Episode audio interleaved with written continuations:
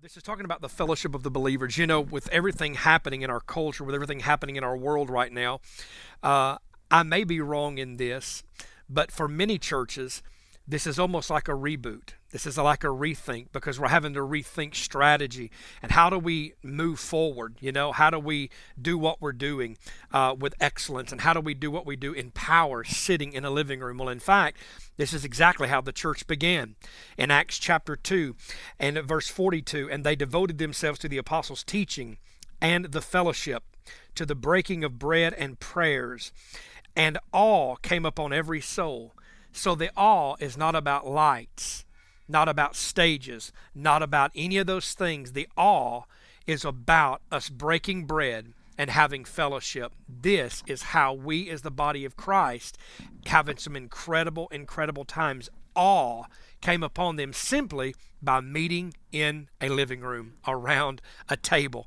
So maybe the awe that we have with other things with large crowds is very different from the awe that came upon the uh, the local church uh, in the New Testament. Now, I'm so grateful for our large gatherings. Don't get me wrong; we're not going to forsake that uh, to do this. It's going to it'll be hard to get a couple hundred people in this small room, and trust me, they will be upset if we try to only keep out a few people. So, and that's a good thing when you have people not happy that uh, they cannot meet. That's a good thing. So, Anyway, all came upon every soul, and many wonders and signs were being done through the apostles.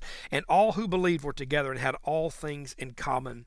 And they were selling their possessions and belongings and distributing the proceeds to all as any had need. And day by day, attending the temple together and breaking bread in their homes, they received their food with gladness and generous hearts, praising God and having favor with all people.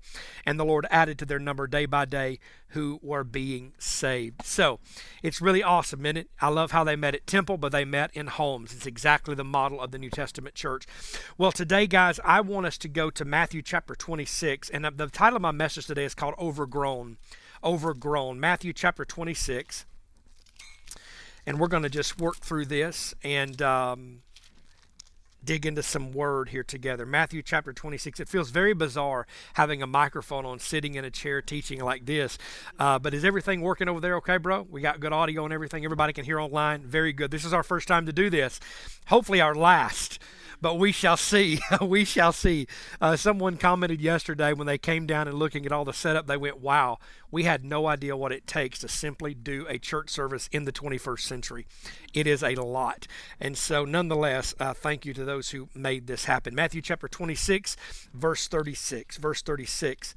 Um, then Jesus with them to a place called Gethsemane and he said to his disciples, Sit here while I go over there and pray. I could preach right there about go over there. Just go over there. Sometimes you just got to go over there away from everybody else to pray. Amen. He said, Go over there and pray. And taking with him Peter and the two sons of Zebedee, he began to be sorrowful and troubled. Then he said to them, My soul is very sorrowful, even to death. Remain here and watch with me. And going a little farther, he fell on his face and prayed, saying, My father, if it be possible, let this cup pass from me, nevertheless not as I will, but as you as your will be done. And he came to the disciples and found them sleeping. And he said to them, So could you not watch? Everybody say watch. Everybody online say watch. You know me, I got to hear you all, even online, okay? Um, he said, Watch with me one hour. Watch and pray that you may not enter into temptation. The spirit indeed is willing, but the flesh is weak. Now let's go on down to verse 45, okay? Actually, let's just keep right there with it, okay? Verse 42. Again, for the second time he went away and prayed, My Father, if this cannot pass unless I drink it, your will be done. And he and again he came and found them sleeping, for their eyes were heavy. So leaving them again, he went away and prayed for the third time, saying the same words again. Then he came to the disciples and said to them, Sleep and take your rest later on. See, the hour is at hand, and the Son of Man is betrayed into the hands of sinners. Rise, let us be going. See, my betrayer is at hand. I got a story to tell you. So, uh, I want to tell you that something's going on on my phone. I see what's going to, it's, it's uh, showing up I can hear the volume of the live stream on my phone. I was like, how do I hear myself preaching in an echo? I'm in an echo chamber, but nonetheless. So I want to tell you there's a really neat story about the very first Christians in Africa. And this tribe, uh, basically, this tribe was a, a group of people who had these things called prayer paths. And a prayer path was uh, when the very first Christians in Africa, uh, when this tribe formed, what they would do is to know uh, how to engage. They had these things called prayer paths, and they would leave where they were going and walk down a place that their own feet had cut a path out. And so it looked like uh, just a muddy path where they would walk and just where you know if you're in the south you know what a deer path looks like. It's just a small little path you can see where the deer uh, move. This is the same way. It would be a small path where they would go and their feet would just trample down the grass trample down the weeds the whole nine yards. Well they had a tradition. They had a tradition of knowing when one of their fellow tribesmen was not praying. Because this thing would be this prayer cave or this prayer walk or this prayer path, whatever they would do to get into prayer. Whenever they would see one of the paths growing up with grass, they would walk over, and I want to read you the exact statement.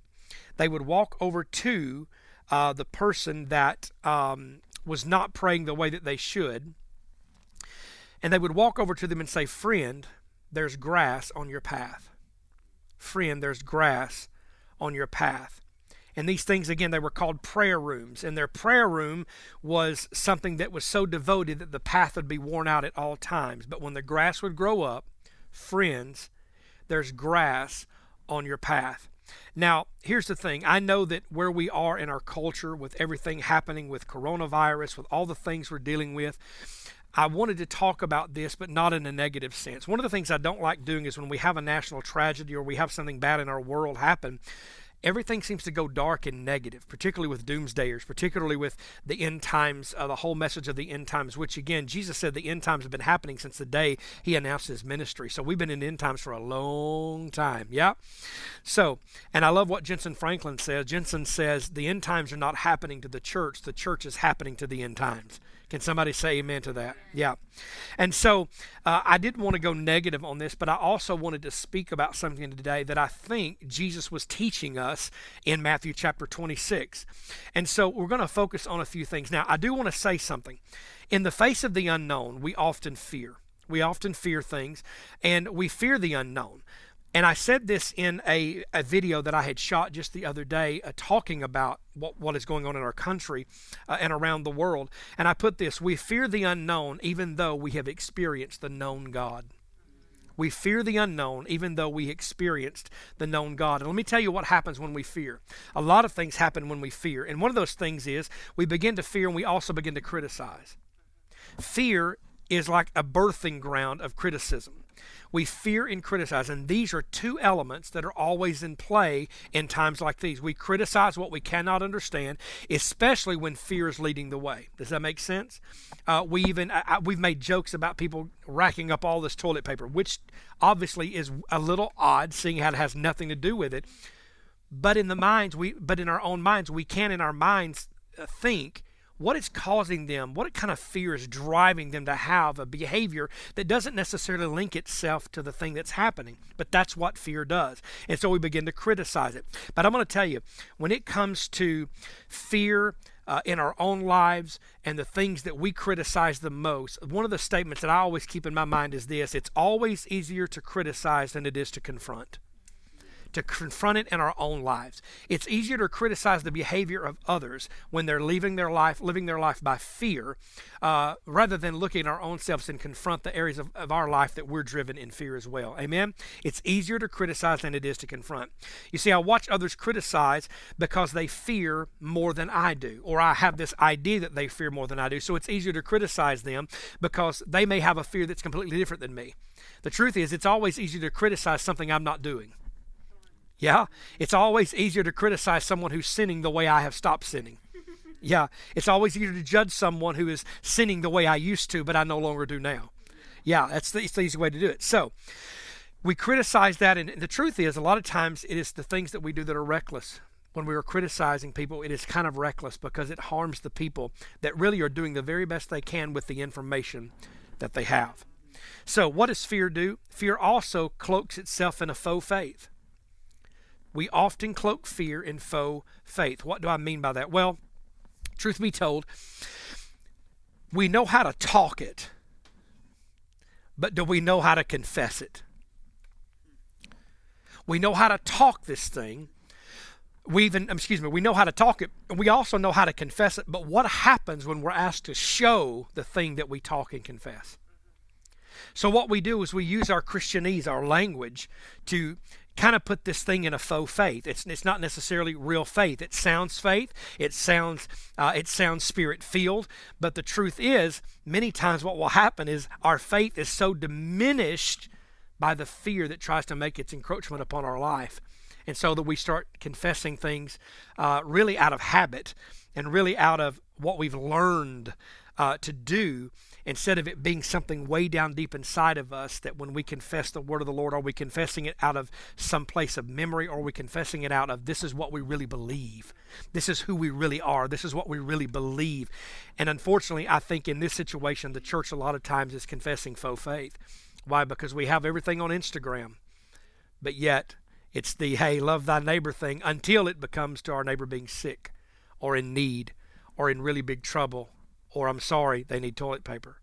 That's my toilet paper, right? it's my toilet paper. So it's faux faith, right? So I'm just setting up a little idea here just about uh, the, the, the, the difference between faith and fear here and what, what fear will often do in our lives. You go, what does this have to do with Jesus? Well, I'm about to tell you when it has to do with the scripture that we just read. So here's the thing, guys Jesus gave us a very unique command through his disciples, and he told them to watch and then he said, Watch and pray. Watch and watch and pray. You see, Jesus gives us this idea that whenever something awful is about to happen to us, because you understand Jesus is about to enter into this time of complete and total devastation of his body, right? And um, he knows what's about to happen in his life. But he tells the disciples, here's what I want you to do I'm going to give you a formula. I'm going to give you a way to work this thing. And here's what I want you guys to do. Now, notice he didn't ask everybody to do this. There was only three guys that could actually handle this kind of conversation. Because the truth be told, not everybody's going to do exactly what Christ said in this Christ said in this moment. We don't have they just don't have the mental awareness or even the spiritual maturity to be able to simply do what he's asking. But I want to tell you, but because of the blood of Jesus, because of the crucifixion, because of the resurrection, I'm challenging us that we can all be uh, really engage with what Jesus is asking us to do. And what is that? Watch and pray. Now, I've got this little point that I want to share with you. Watching without prayer weakens the flesh and drains the spirit. Watching without prayer weakens the flesh and drains the spirit. Now let me let me let me talk about this for a moment, okay? You see, for us in the 21st century, watching isn't about sitting around waiting for our enemy to make its encroachment upon our lives. Watching with us starts with a mobile device, starts with a television screen, starts with a social media post, starts with an internet, starts with the internet, starts with a specific website that you may glean, glean information from. So, watching for us is not just about watching and waiting for something to happen. Watching for us is literally the thing that we consume hours of every single day. So, my question to you is what are we watching that we aren't praying about? What are we watching that we aren't praying about? Because, see, watching without prayer weakens the flesh and drains the spirit. Now, the very thing that Jesus was wanting them to watch and pray against, the fear that would overtake them in that moment, is actually going to happen. And we see this. This is why I'm trying to tie fear into the best I can into this message, because if we watch without prayer, fear will rule the day. Fear will rule the day. So, prayer I'm to let me give you the next one here. So, watching without prayer weakens the flesh and drains the spirit. But here's the thing prayer without watching weakens precise prayer. See, I would, if I'm honest with you, I'm the guy that would probably err just a little bit side on the pray without watching. Because I don't want to know. Can we all be honest here? Say, sometimes I just don't want to know, man. I just don't want to know the worst case scenario. But here's the thing how can I pray about something if I'm not aware of it? If I, as my friend Jeff would say, we can't bury our heads in the sand over this stuff. If I bury my head in the sand, how can I pray? Because the truth is, instead of burying our head in the sand, we might want to bury our heart in the Spirit. Did you hear me? Instead of burying our head in the sand, we might want to bury our heart in the Spirit. because now I know how to pray. The Spirit of God can pray through me and for me. The Spirit of God can pray prayers that myself would never in a million years come up with. But if I'm not aware of how to pray, I'll be praying like just kind of boxing at the air, as James would call it, right? We pray, we, we pray and we pray amiss, right? So prayer without watching weakens precise prayer. So what I want to tell you, there must be a balance between watching and praying. There must be a balance between watching and praying. Now, let me make sure that I don't move past this here on my notes, okay? Yeah, so the reason I watch, the reason I watch is so that I know how to pray. Now I have a target. Does that make sense? Now I have a place for my prayers to go rather, me, rather than me just saying, Well, Lord, I just hope this whole country stays together.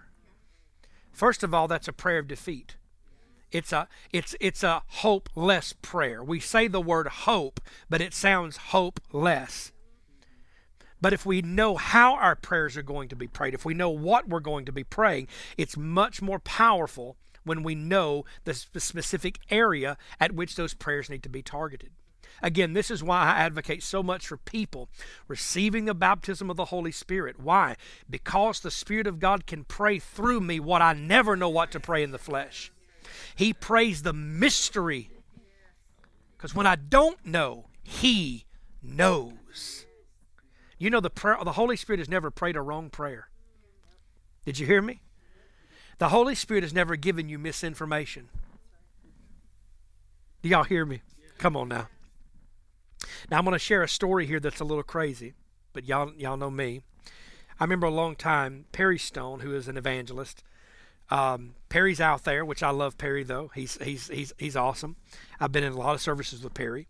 But Perry's dad, Fred Stone, had a phenomenal prayer life. Of course, and so does Perry apparently, just by the fruit of his ministry. But Fred Stone, one time, uh, the Lord took him into a place in the Spirit. He would call it a spiritual trance, according to what would happen to the apostles in the Bible, where he just kind of froze in the Spirit, and the Lord showed him where Osama bin Laden was. And in fact, he called the White House and shared, Here is where you're going to find him. And guess where they found him?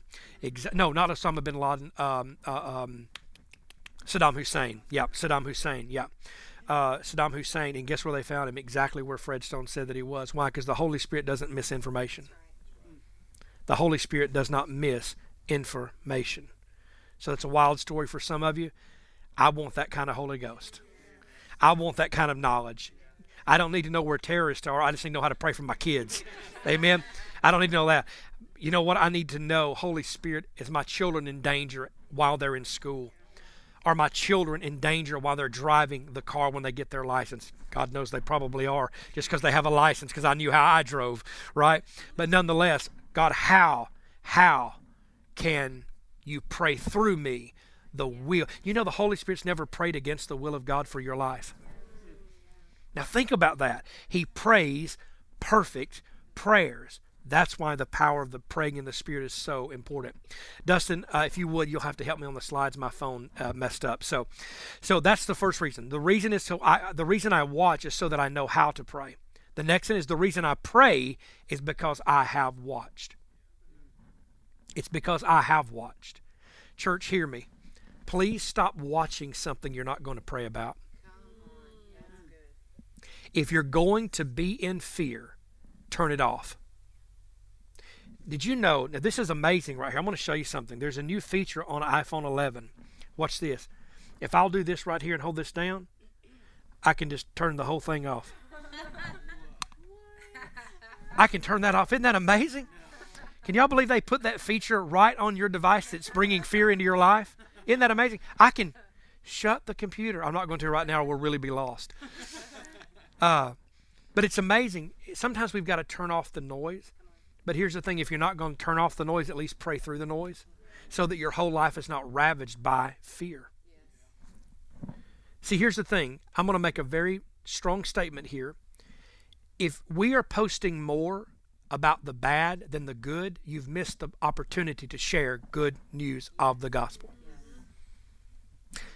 No wonder that bad is outweighing the good for people because we talk that more than we say, but God. Yes. If we could add a but God into our statement, maybe the whole climate of our country would change and people would rise up in faith. People would rise up in faith.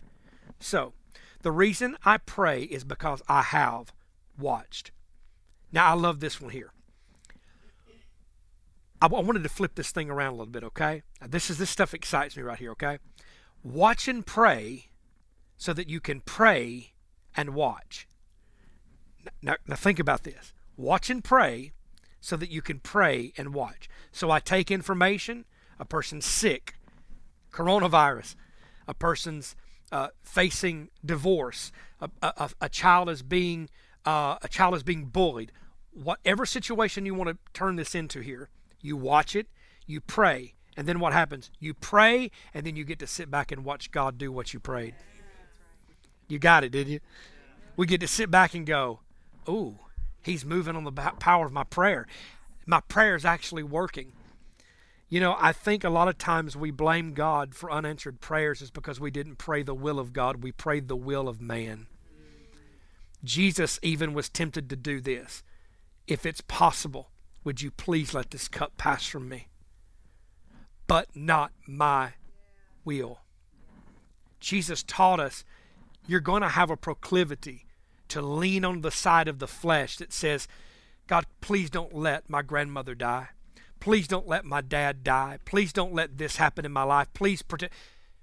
And God is saying, I'm working something out with them that you'll never understand in this life. If you'll focus on praying the will of God for your life, you'll be able to handle when the tragedy does come. Come on now. See, prayer changes things in me. Come on now. Prayer changes things in me, it changes my perspective it changes how I handle tragedy, how I handle pain. Now, does prayer change things? Yes, things that are involved in His will. It's people praying uh, for that lost person to get saved and they keep refusing Jesus and they die without Jesus. That's not on you. That's not on God. That's on their inability to say yes to the will of God. That doesn't mean I stop praying. That's, but I learned to pray according to the will and the word of God. Another thought here is if you'll pray the word of God, you'll never go wrong. Because the word of God is the will of God. The word of God is the will of God. So I've got to ask you, while we're watching, I have a question for you. Where are your eyes? Where are your eyes in this moment?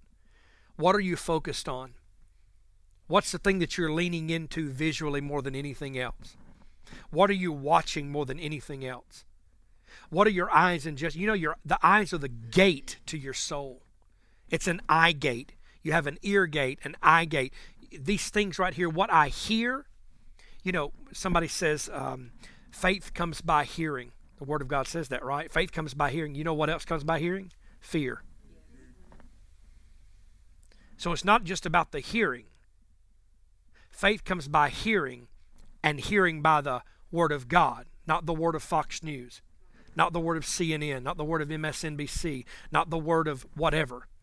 Faith will only be built by and through the word of God. So it's not just about hearing, it's about hearing the right things in our life. Amen? So, where are your eyes? Where are your ears? I'm going to ask you, where are your eyes? Psalm 121 says this I lift up my eyes to the hills. From where does my help come? It's asking a question. So, where do I get my help from? My help comes from the Lord who made heaven and earth. Where are your eyes? Where have we placed our focus? Next, I want to ask you, where are your prayers? Where are your prayers? The scripture tells us in Psalm 141 2, let my prayer be counted as incense. Everybody say incense. Let my prayers be counted as incense before you, and the lifting up of my hands, the evening sacrifice. So, prayer and surrender, prayer and worship. Where are your prayers? So I want you to imagine with me your prayers when you release those that they're they're floating up out of your mouth like a cloud. Imagine that when I release my prayers, they're going to heaven like a cloud. I have a question for you. If your prayer produced a real cloud, would there be any shade over your life? If the amount of prayers that you pray according to God's will were a physical cloud, could people see it? Would people experience the shade that a cloud provides if they had to depend on your prayers and on my prayers? Or do we only pray when a virus hits? Do we only pray when the bank account gets low? Because I wonder often if our in the church in America, instead of it being a cloud, is it just a fine mist of emergency prayers?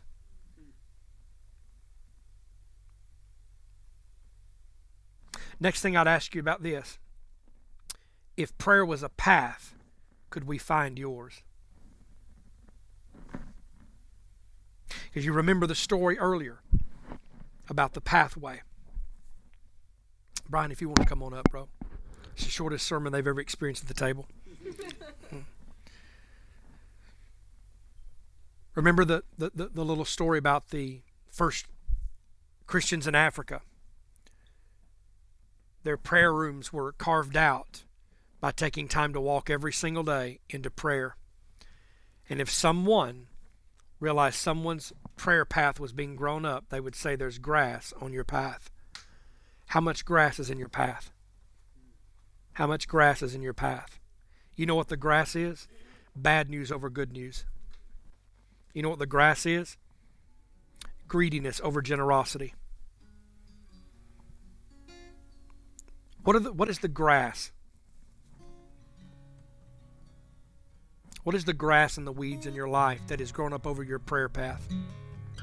Now, I'm going to be honest with you. My personality is extreme. I know that's hard for y'all to believe.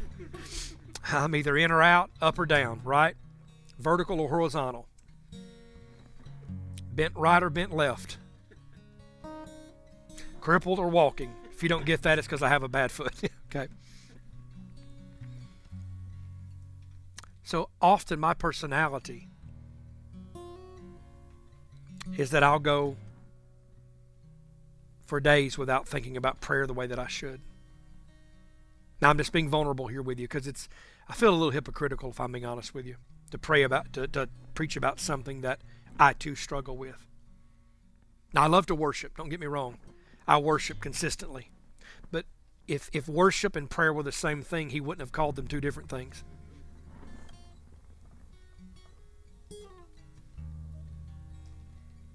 So, what if we were to make a commitment that we're going to stamp out and stomp out the weeds on the path of prayer for our country? For those watching online, maybe you have a prayer request that you go, The reason my life is so messed up is because the weeds have overtaken my path. The grass has turned into thorns, the thorns have turned into vines and quite honestly, Matt, I don't even know where the path is anymore. You know the thing about a prayer path? No one else can pray on your path but you. No one else can de-weed your path. Only you can do that.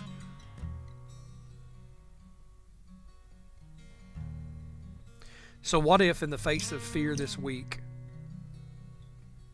we were to say to the enemy of our life, You're going to be stomped out this week. I'm going to pray you out of my marriage. I'm going to pray you out of my bank account. And you know what I mean by that? In other words, he's going to have to change your mind about the way you spend money.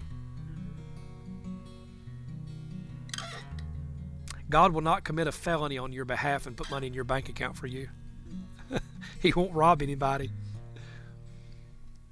So maybe when we're praying over our money, Lord, don't change my bank account, change my heart. You're Praying over your children. Stop praying your will of what you wish your children would be and say, God, whatever you've created them to be. Bring them into that fullness. And I feel the Holy Spirit here today. You go, Matt, I've never even started a prayer path. Today's a great way to start clearing some things out. Today's a great day to begin. You know what's wild about it? Once you get started, the more and more you do it, the easier it gets. And once it becomes so natural, Just keep walking it. Don't back up. As the scripture would say, we are not those who shrink back. I'm having to make a new commitment in my life to not just to watch, but also to pray.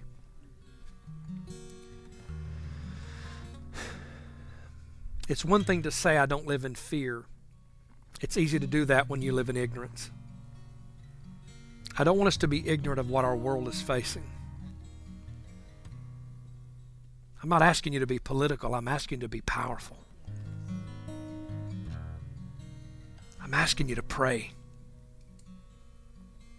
Whether we have a Democrat or Republican in the White House, pray for your president.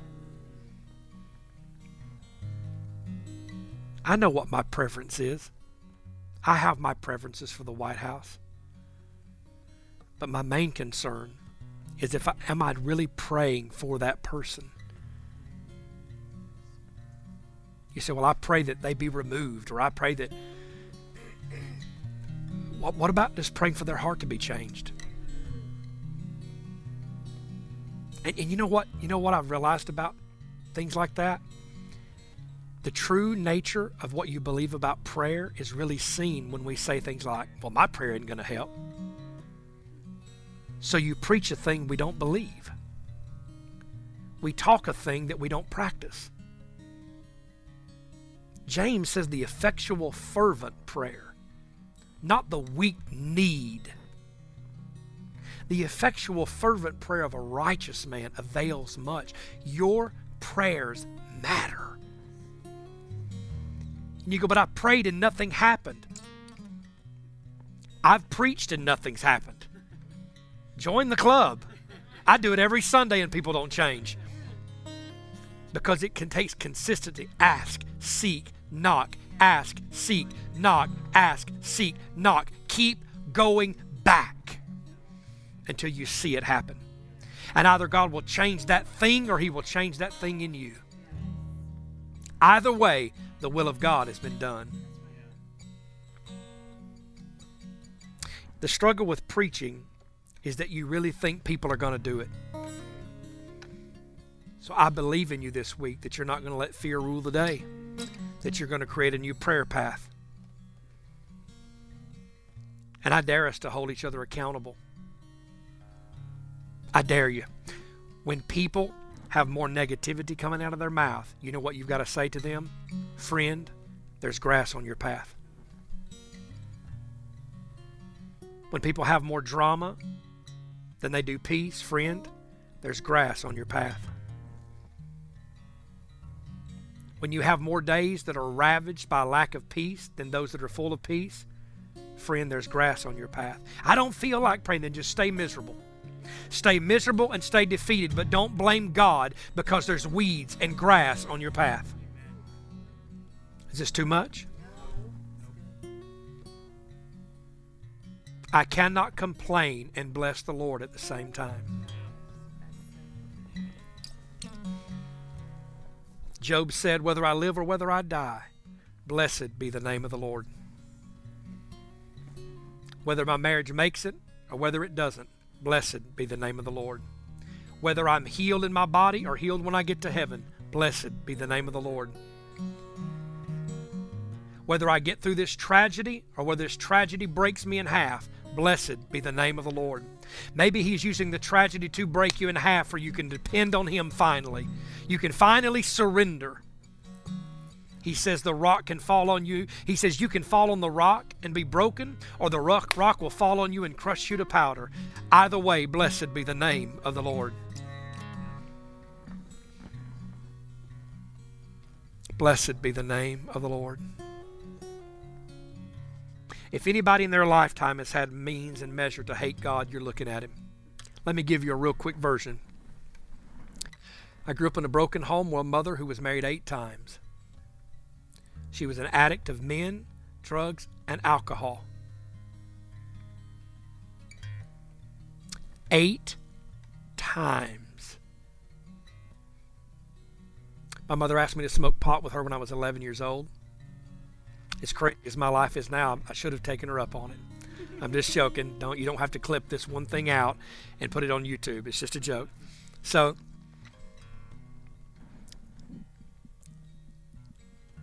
in 1993, my grandmother and I were leaving a haunted trail in Argo, Alabama, and a drunk driver comes up behind us and hits us and kills my grandmother. Now, my grandmother was my mother because my mom left when I was 14 months old. The one that was married eight times left when I was 14 months old. Gave me to my grandmother. My grandmother became my mom, and she gave me Jesus. So she was everything to me. And everything to me was taken because one person made a selfish decision to get drunk on Halloween night in 1993.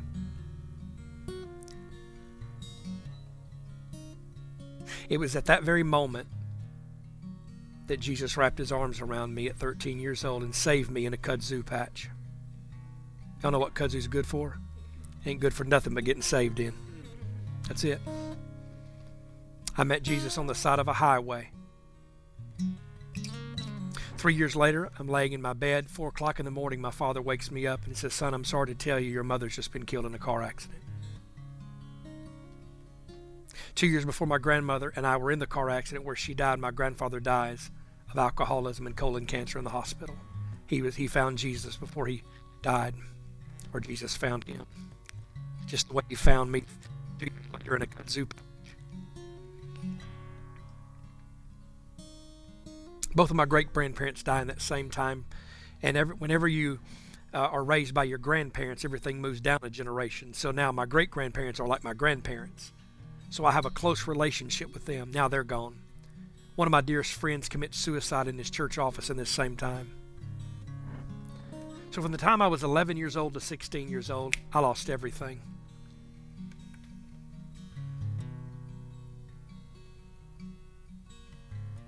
Twenty-one years old, I get married. Seven months later, my wife decides I don't want to live this life of faith, and she leaves me and divorces me.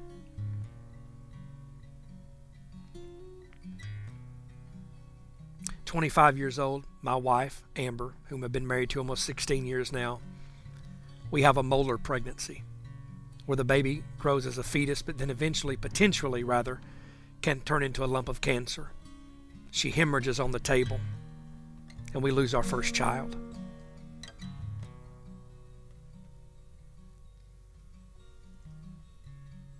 I've gotten fired from three church jobs.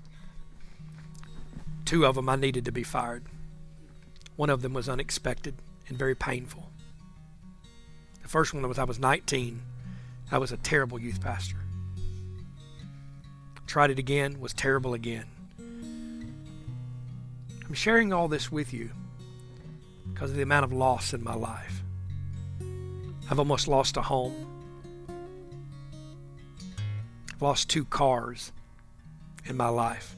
I'm giving you all the ugly because everybody sees Amber and I cuddle up on the couch, borderline making out on Facebook Live. It's hard not to, I'm going to tell you. All of that came at a great price.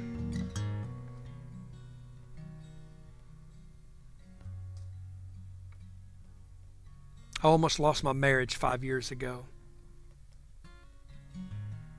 I destroyed my wife's heart.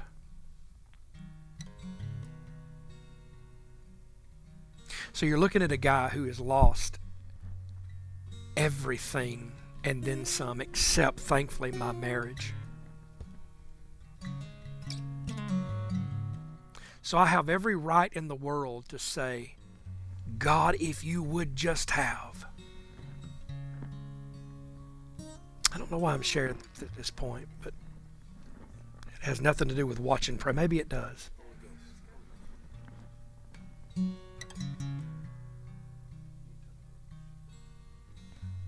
Just want to remind you that He is with you, He is for you. And in the face of your most awful pain and tragedy, I want you to do this with me. Blessed be the name of the Lord.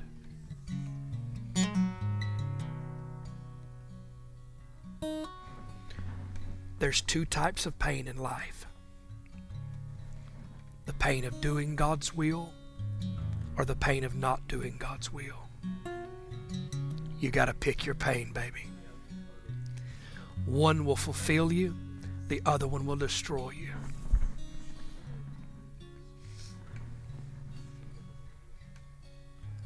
Pick your pain. One pain is glorious because I have a Savior who says, Come to me, all of you who are, I'm going to put some words in here, broken, busted, disgusted, toe up from the floor up, jacked up, addicted, confused, fearful, angry. And he said, I'll give you rest. He says, because my yoke is easy and my burden is light. You know why he's saying that? Because you're not carrying the yoke by yourself. I'm partnering with you to carry a heavy thing. So, how do I know if I'm carrying it by myself, if it's heavy and hard, as opposed to easy and light? You go, Matt, is it that serious? It's that intense. It's that real. You can carry it by yourself, or you can surrender your life to Him and say, I don't know how you're going to fix this crap. But God, instead of fixing all the crap around me, would you just start with me? Would you just start with me, Jesus? Holy Spirit, we honor you in this room. Lord, we feel your, the heat of your power in this room.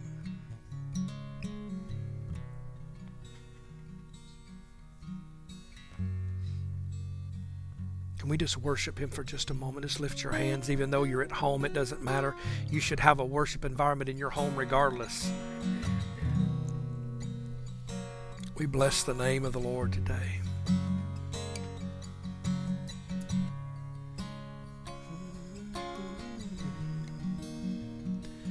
You are waymaker, miracle worker, promise keeper in the darkness.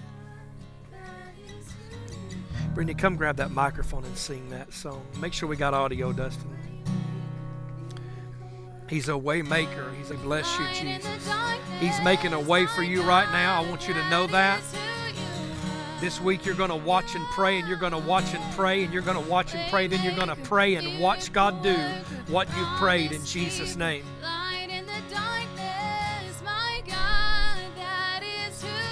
That is who you are, Waymaker. Waymaker, miracle worker, promise keeper, light in the darkness, my God. That is who you are. That is who you are. That is who you are. That is who you are. That is, No matter what we face, that is who you are. that is who you That is who you are. That is who you are. That is who you are. Even when, even when I don't see it, you're working. Even when I don't feel it, you're working. You never stop. You never stop working. You never stop. You never stop working. Even when I don't see it, you're working. Even when I don't feel it, you're working. You never stop. You never stop working. Let's all stand together in this room. Let's just worship for a moment. working. Even when I don't see it, you're working. Even when I don't feel it, you're working. You never stop. You never stop working. You never stop. One more time. You never Even stop working. Even when I don't see it, you're working. Even when I don't feel it, you're working. You never stop. You never stop Thank you. working. You're still working you it never out, God. stop. Thank you, You never Jesus. stop working. Waymaker, miracle worker, promise light in the darkness. My God, that is who That you is who, are. that is who you are, who you are. Waymaker, miracle worker, promise keeper, light in the darkness. My God, that is who you are. Father, we bless you today and thank you so much for being a waymaker to us. Thank you for the good things you're doing in our lives. And Father, we do pray for every person that potentially could be infected or affected by this coronavirus. And by the way, by the authority of the Holy Spirit, we take authority over every every strain, every bit of this virus, and we curse you in the name of Jesus. We curse this virus and we downcast it in Jesus' name. We tear this thing down by the Spirit and say, You will not infect and affect our country to a detrimental state. In fact, we just go ahead and push you back in Jesus' name in faith. And Father, those who are sick from it, Father, we speak a word of healing. Psalm 107, verse 20 says, You sent your word and healed them and delivered them out of our destruction. If we've ever faced destruction, this is the moment. But the Lord is saying, You will not end in destruction, but you will see my glory, you will see my will performed in the midst of this. So, Father, thank you today that we will see you do. We will watch and see because we have watched and prayed in Jesus' name. Come on, let's celebrate the Lord. Come on. Come on, those of you watching online, clap your hands even in your living room right there and thank Him for what He's doing. Hallelujah, hallelujah, hallelujah.